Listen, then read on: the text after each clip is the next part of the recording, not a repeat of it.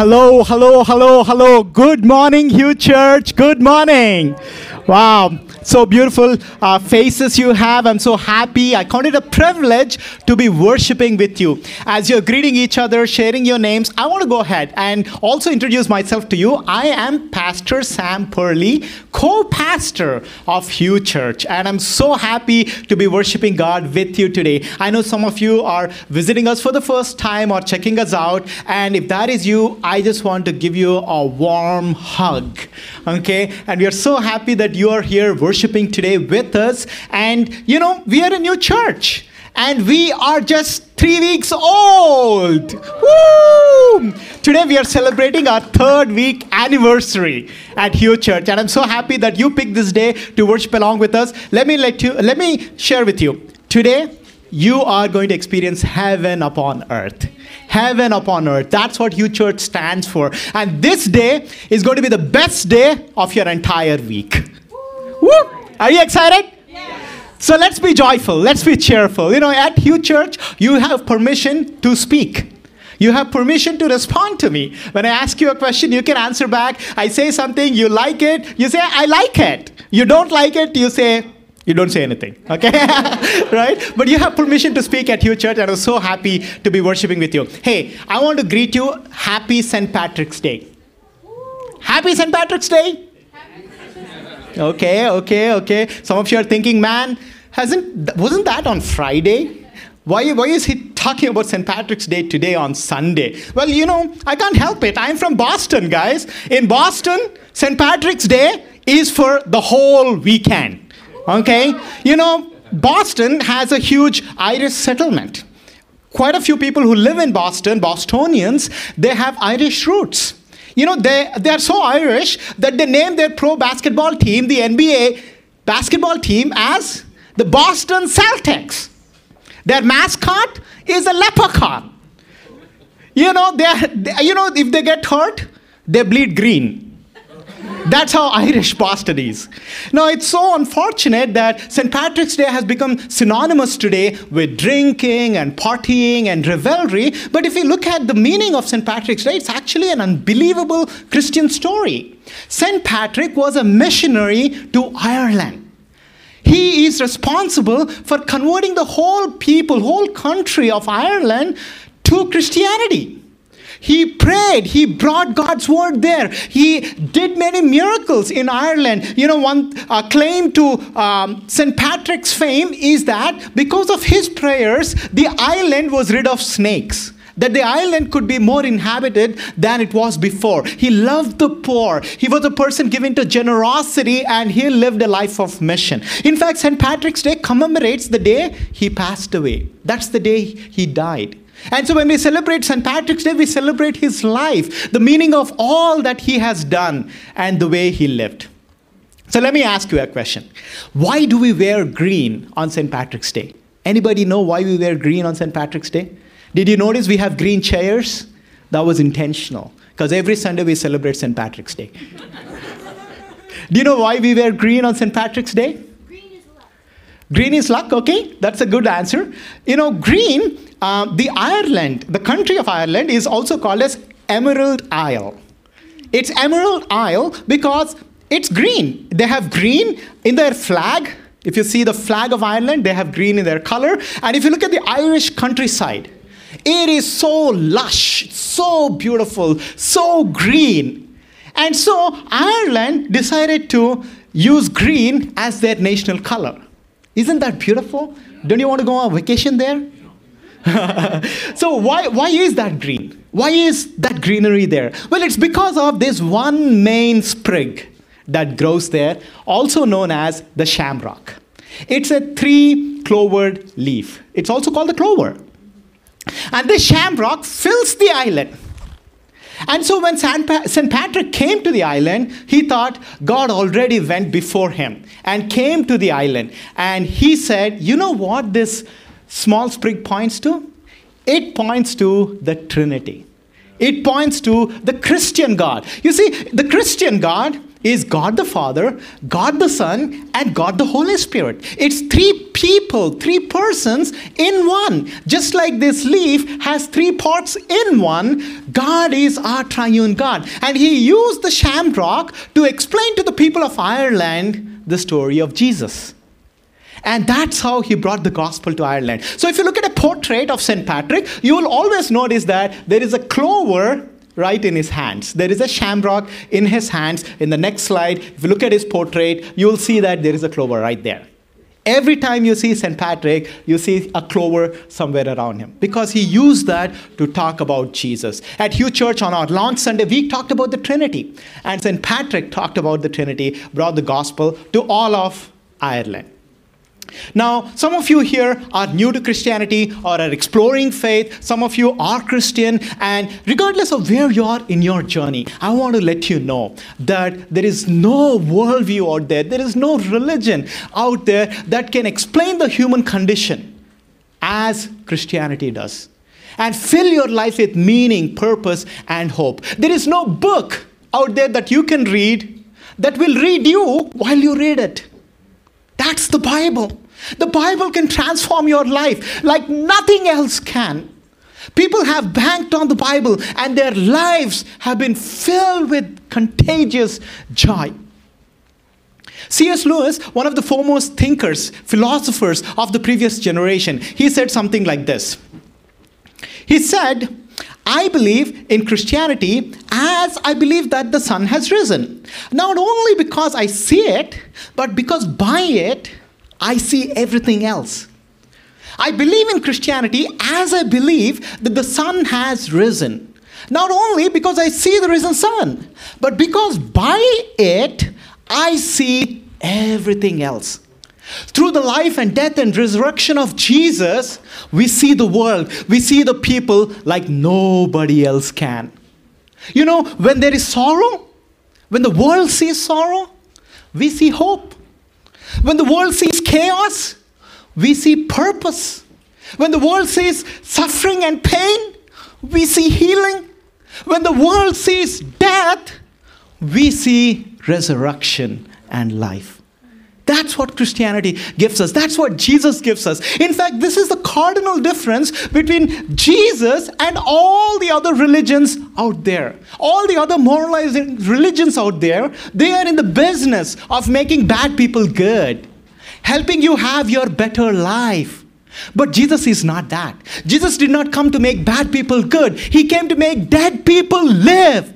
People who are dead in their sins, people who are dead in their bondages, in their addictions, people who are dead in their lostness, lack of meaning and purpose in life. Jesus has come to transform them and fill them with His resurrected life. And when you live with the power of Jesus, good works automatically follow. You live as the child of God. Speaking of resurrection, in about three weeks from now, we're going to be entering into the Holy Week. And we are celebrating quite a few things at Hugh Church. On Thursday, which is the Maundy Thursday, on April 6th, we have a Seder feast. We're going to have the feast that Jesus had. You know, the Last Supper Jesus had with his disciples, the elements that Jesus had we're going to have. And we're going to look at how each of the elements that Jesus ate that day points to Jesus himself and it's a free meal.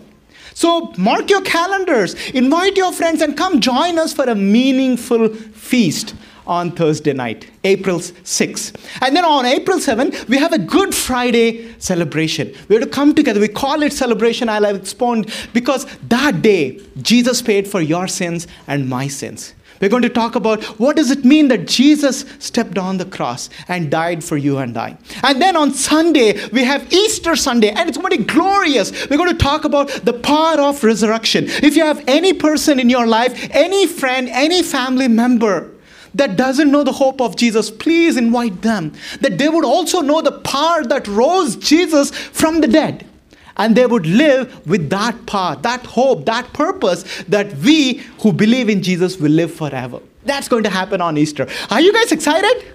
It's going to be awesome. So please go ahead, mark your calendars, invite your friends, and come join us to celebrate Easter week together. Now, at Hugh Church, we read the Bible. We believe in the Bible. We understand the Bible. We study the Bible. And more importantly, we practice the Bible. The Bible is the foundation of Hugh Church.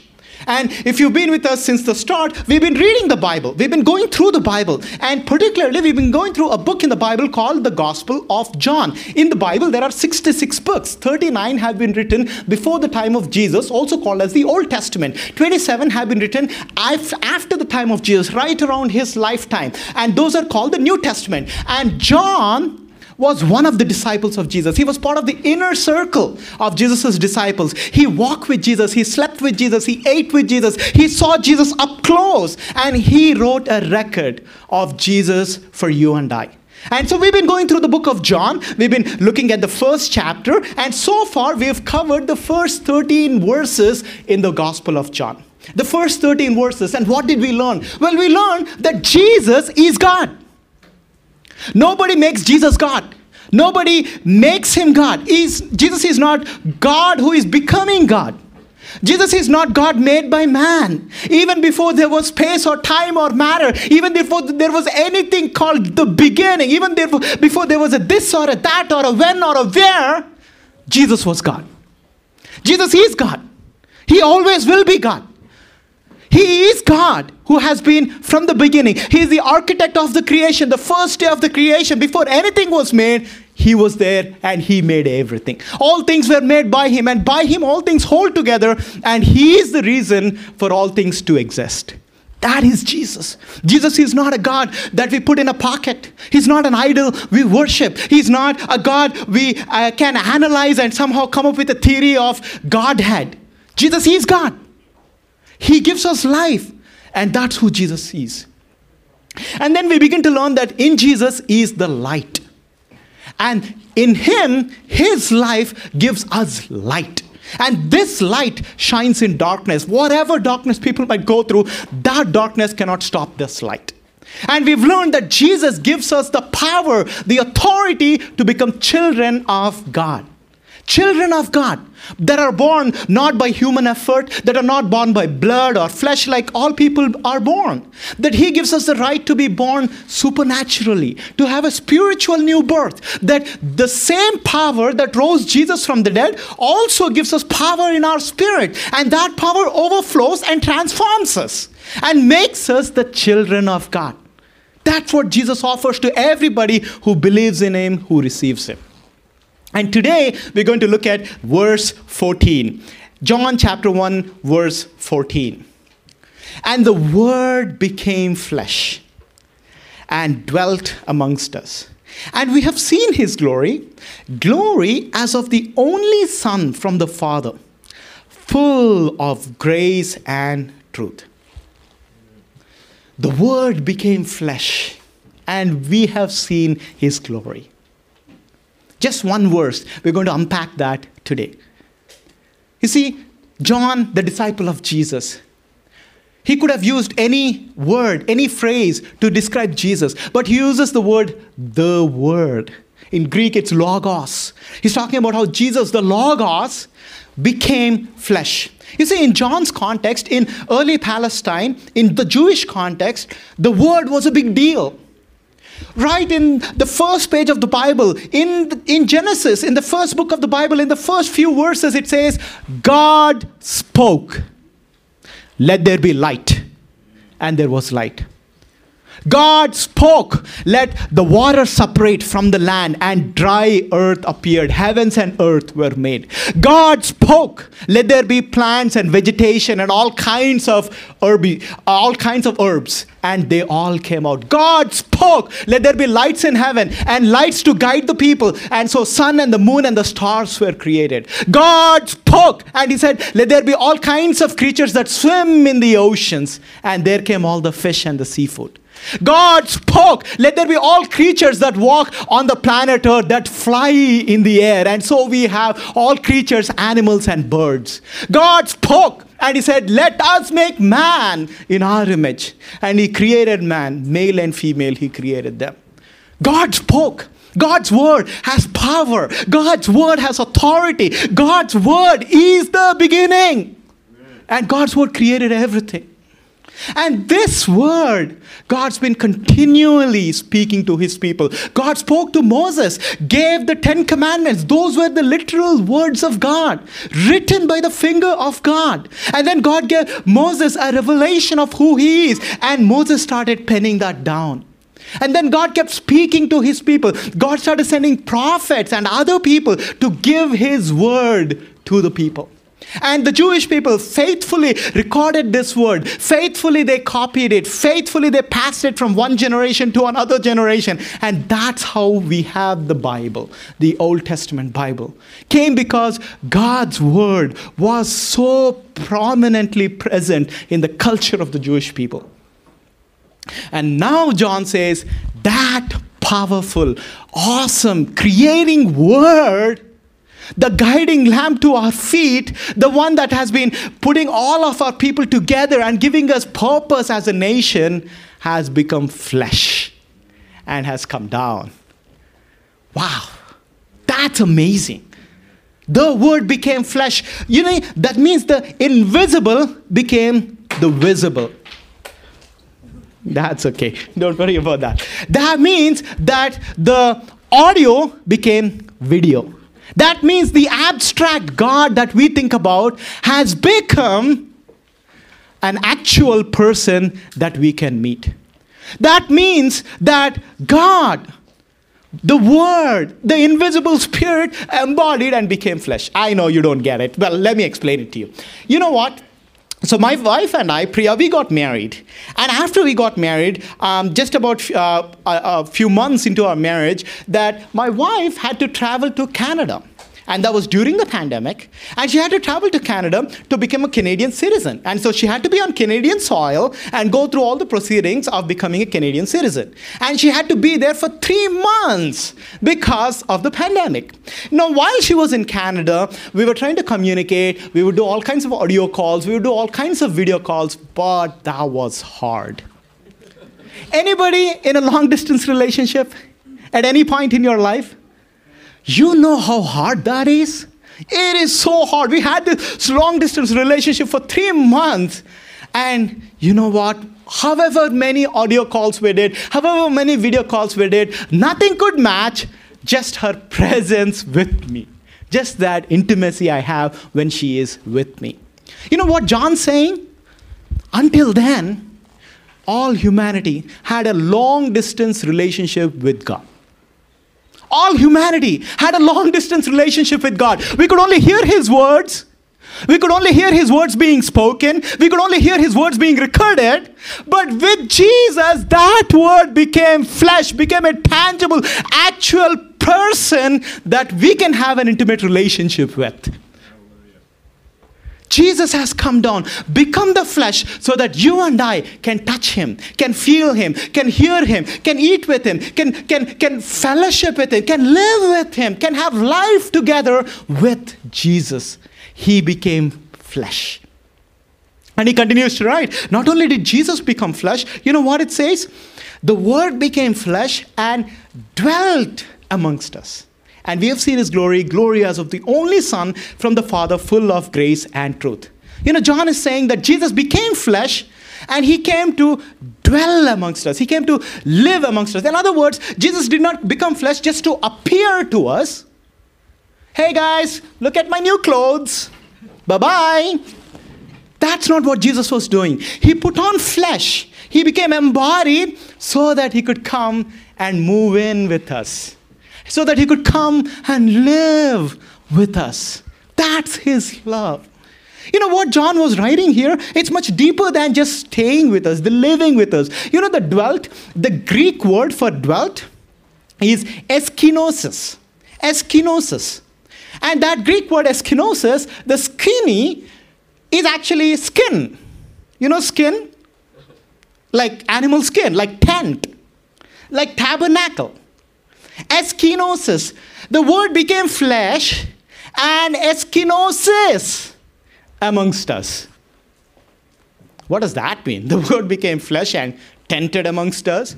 Well, that has a rich analogy to the Old Testament. In the Old Testament, back in the day, 1500 years before Jesus' time, you see, God Almighty, he came down and he lived with the people.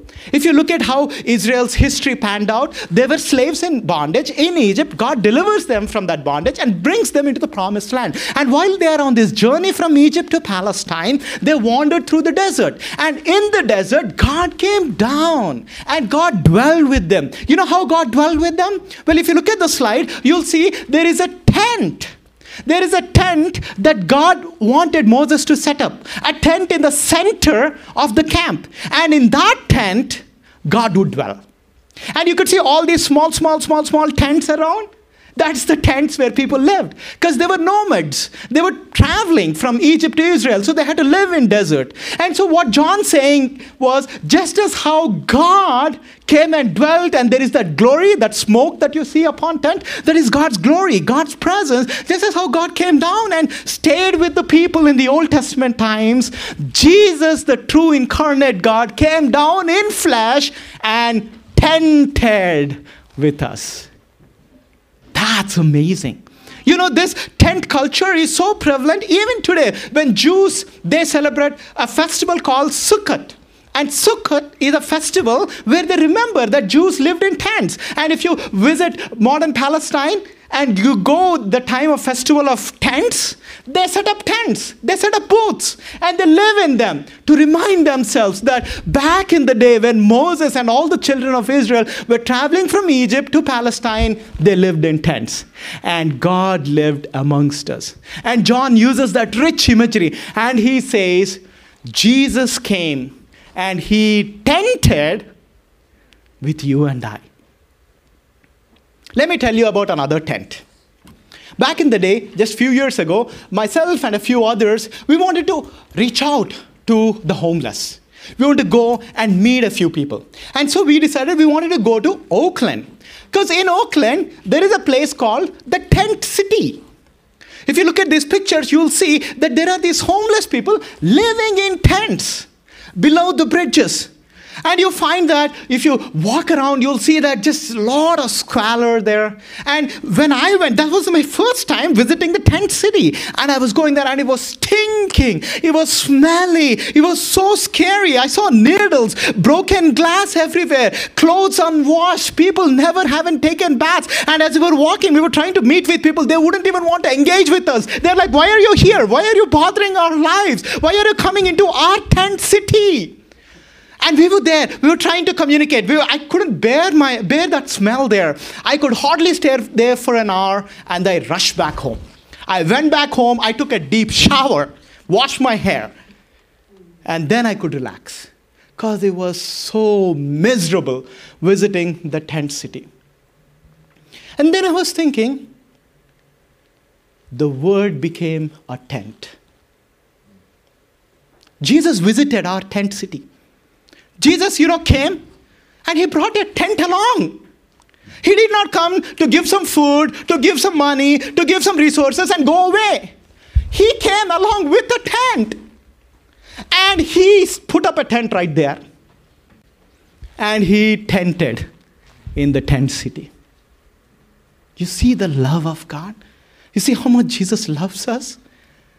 The disparity between the grandiose of what Jesus has, being God of heaven and earth, leaving all that He has, taking a tent with Him, and coming and tenting on with us in the tent city. You know, the love of God, Word became flesh. He took upon Himself our form. Not only did He become flesh, He tented with us. You know, the best part? So that He could take us all back to His glory. I could hardly stay in the tent city for an hour. I mean, imagine taking one homeless guy there, putting in my car, and bringing them to my home. I mean, that's unthinkable. But you know what Jesus said? I came because in my Father's house are many mansions, and I'm going and I'm preparing a place for you. He became flesh so that he could take all the flesh with him back to his mansions. That is the love of Jesus.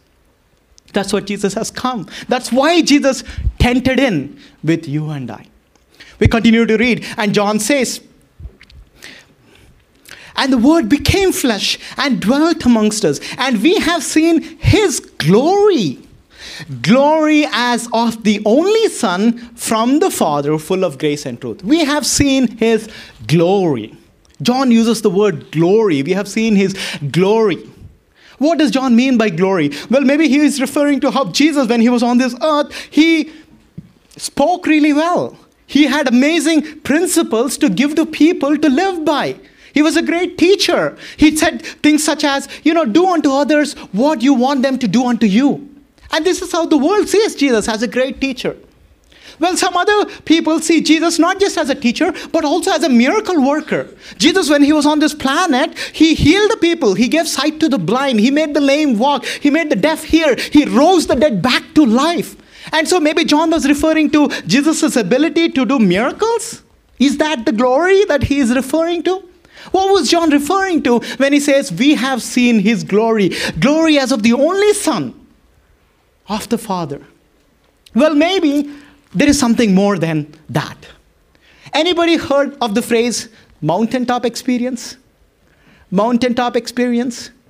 You know, sometimes people have mountaintop experiences. Yeah, it's an English phrase that talks about how, you know, you go to the peaks of your achievement. You know, you have this epiphany, some significant revelation or some great achievement, and they say, wow, this person is living on a mountaintop experience in their life.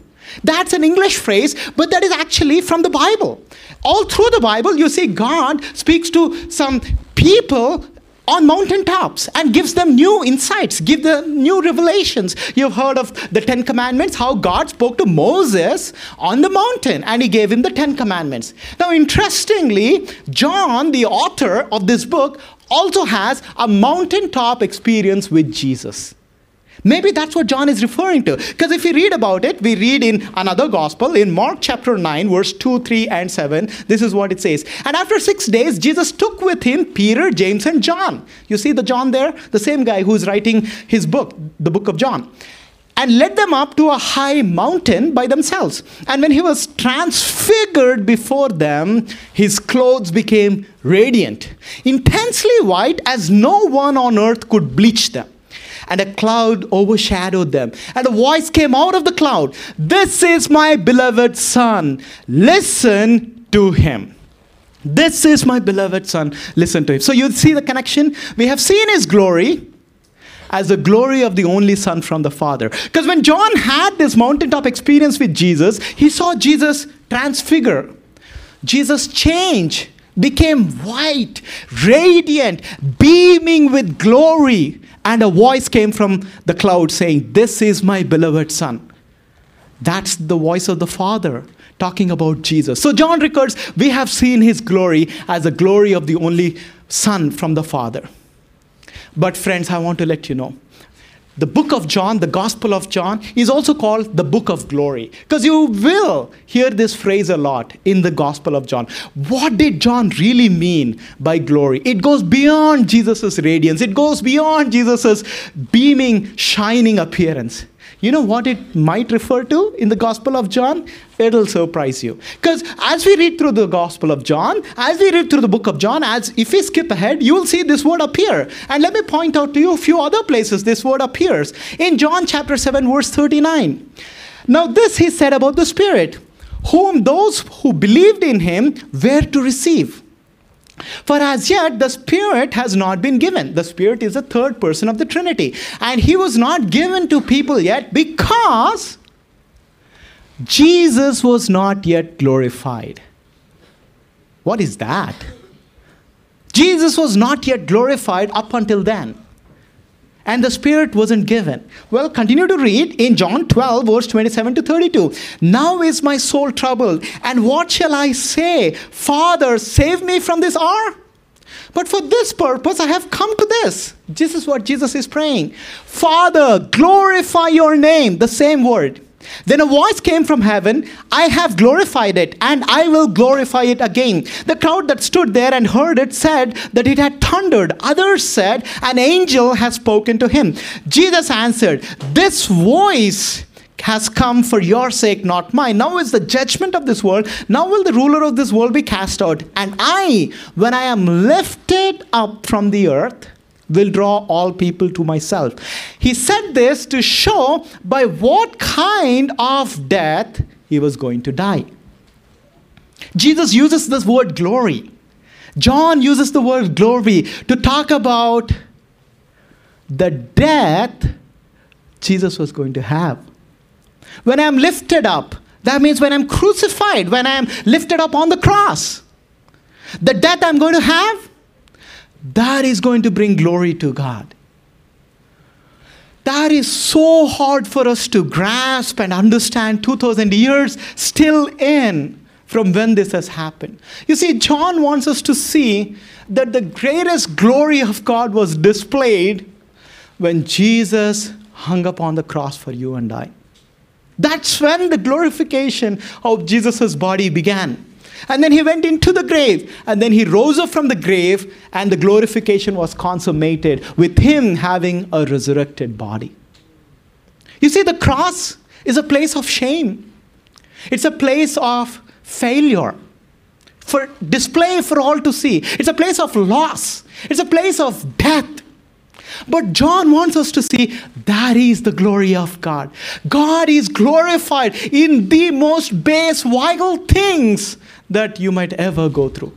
You might feel like you're going through the cross. You might feel like you're at the end of yourself. That's the point that God can get glory. That's the point where God can step in and do only what He can do.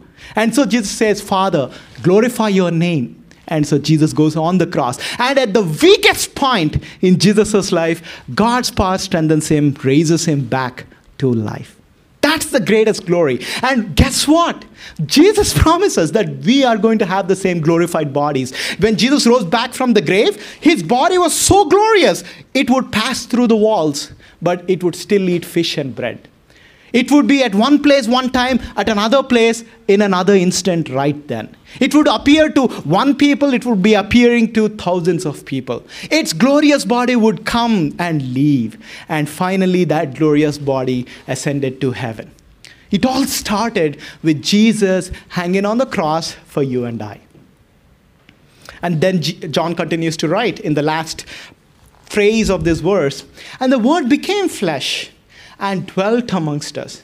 And we have seen his glory, glory as of the only Son from the Father, full of grace and truth. Full of grace and truth. Jesus was graceful when he was on this planet. Jesus gave grace to everybody. He would speak with kindness. He would welcome people. He would hang out with people that the society would banish away. People like what the society called the sinners. People like what the society called these are tax collectors, these are traitors, these are terrorists. Jesus would welcome the outcasts of the society, full of grace. And Jesus was also full of truth. He spoke the truth. He called out evil in people, he called out hypocrisy in people. Jesus always spoke the truth. There is no error, there is no lie in Jesus. You know the interesting thing about grace and truth? You see, a person who is graceful, a full of grace, is a person who is merciful. Mercy is the outworking of grace. They give mercy to everybody. Everybody that says, hey, I'm sorry, that's okay. I welcome you.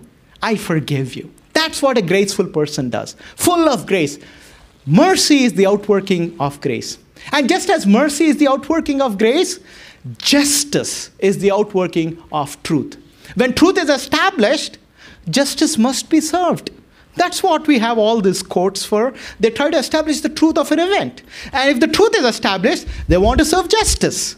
That the people that need to be punished must be punished. In Jesus, John says, He's full of grace and truth. He's full of mercy and justice. How did mercy and justice both meet in Jesus' life? Well, at the cross. When Jesus hung upon the cross, He gave mercy to you and I. Whatever you and I deserve, he took upon himself. And he said, I forgive you. And how is God's justice served to Jesus? When he hung upon the cross, you who need to be punished, I who need to be punished for our wrongdoings, Jesus was punished. And so on the cross, we see the glory of Jesus. We see grace and truth being displayed at its magnitude in Jesus' life full of grace and truth. So, as we wrap up this verse, the Word became flesh, and we have seen His glory as the glory of the only Son of the Father, full of grace and truth. What do we take away? How do we remember it? Well, I want to leave you with an analogy, okay? So, I have a little bit of a science experiment I prepared for you to help you understand this better. So, I have two bottles here. And then in these two bottles, okay, here in this bottle, I have carbon dioxide. Carbon dioxide is a gas, and it is in the bottle because after I fill it with carbon dioxide, it doesn't escape because it's heavier than air and it is in the bottle. Can you see the carbon dioxide? Yes? You, you can't see there's something, yeah? There's some dust maybe. Do you see the carbon dioxide? You don't, because carbon dioxide is invisible. It's colorless. It's a gas that can't be seen. It's a gas that can't be smelled. It's a colorless, odorless gas. It's invisible. But guess what? The invisible will become visible. And that invisible carbon dioxide becomes a visible carbon dioxide. You know what this is? This is dry ice. You take carbon dioxide, you cool it down, put some pressure, it becomes ice. Becomes a dry ice. You see that? That's like Christmas right here. And this ice is carbon dioxide. Now you can touch it, you can feel it, it's cold, and you can experience what it is like. You can see it. But how do you see the glory of carbon dioxide? How do you see its glory? The invisible carbon dioxide became visible. You know, when you see its glory, you see its glory when the visible carbon dioxide becomes invisible again. And this is how you see its glory. You put some water, you put the waters of judgment on the carbon dioxide, and then you see its glory. And what's happening is the visible carbon dioxide is becoming invisible. And it's going back to what it has been always the invisible carbon dioxide. You see, with Jesus, the visible became invisible after he rose up from the dead. And his glory was displayed in that transformation. At the cross, that process began. And it consummated when Jesus rose up from the grave on Easter Sunday. And we're going to partake in this glorious celebration of Jesus come Easter. And we're going to celebrate in that. But I want to leave you with an application. How do we apply this in our lives? I mean, the Word became flesh, dwelt amongst us. We've seen His glory, full of grace and truth, as the only Son from the Father. But how does that transform your life? You know, the way it transforms your life? You see, some of you here, you've been Christian for a while. You've been going to church. You kind of get that. You kind of know that the Word became flesh. In fact, Jesus' words are in your heart. You know the words of Jesus, you know what Jesus taught. But the problem is they're only in your heart. They haven't become enfleshed to people around you. You are hiding the words of Jesus, but you have never shared the words of Jesus with anybody. You have words of Jesus to yourself. And if that is you, I want to invite you this Saturday, which was yesterday, a few of us went out into the streets. You see this picture? We put some door hangers, we got some prayer cards, we got some invite cards, and we went through the streets. And we started distributing door hangers. We started sharing this word with other people. The word trying to make it become flesh to others so they can see it. So they also have this hope that you and I have in this world. And if you want to partake in such an endeavor, come this Saturday. We'll meet here at 10 o'clock. We'll go around for a couple of hours and we'll leave, we'll pray, and we'll submit whatever we've done to God. The Word becoming flesh in our lives as we share the Word with other people. Come join us on a Saturday. Come, let people know about how this Word can impact other people's lives. Maybe some of you are new to Christian faith or are exploring or are not even Christian, have never been to church before. Hey, if that is you, I want you to know this word has become flesh so that He can give you life so that He can move in with you and transform you and make you new, change you from the inside out.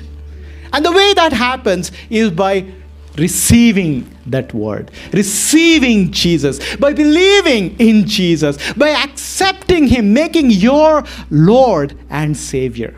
And it's so simple. The Bible says the way you are saved is by believing that Jesus has come for you. He has died for you and that He rose up from the grave. Because if you believe, you will be saved.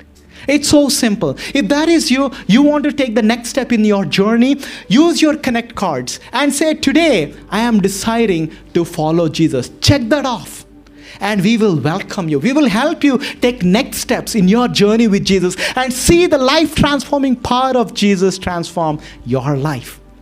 In a moment, I'll pray for you. And I invite you to make this your personal faith. The Word became flesh. Let us pray. God, we thank you for your love, Lord. Your love that descended down, came in to our brokenness, embodied in flesh, bore the name Jesus, meaning Savior, and came to save us, Lord. God, here we are. We want to invite you to fellowship with us, God. Come, tent in with me, Lord. Move in with me, Jesus. I want to fellowship with you. I want to begin my life, my friendship, my journey with you, Lord. And I pray for these of my friends here, Lord, as they're contemplating beginning a relationship with you. Would you guide them, Lord, and help them find you, God? Pray for my friends who are thinking about how the words that you have given them could become enfleshed, how they could share these words with others, Lord.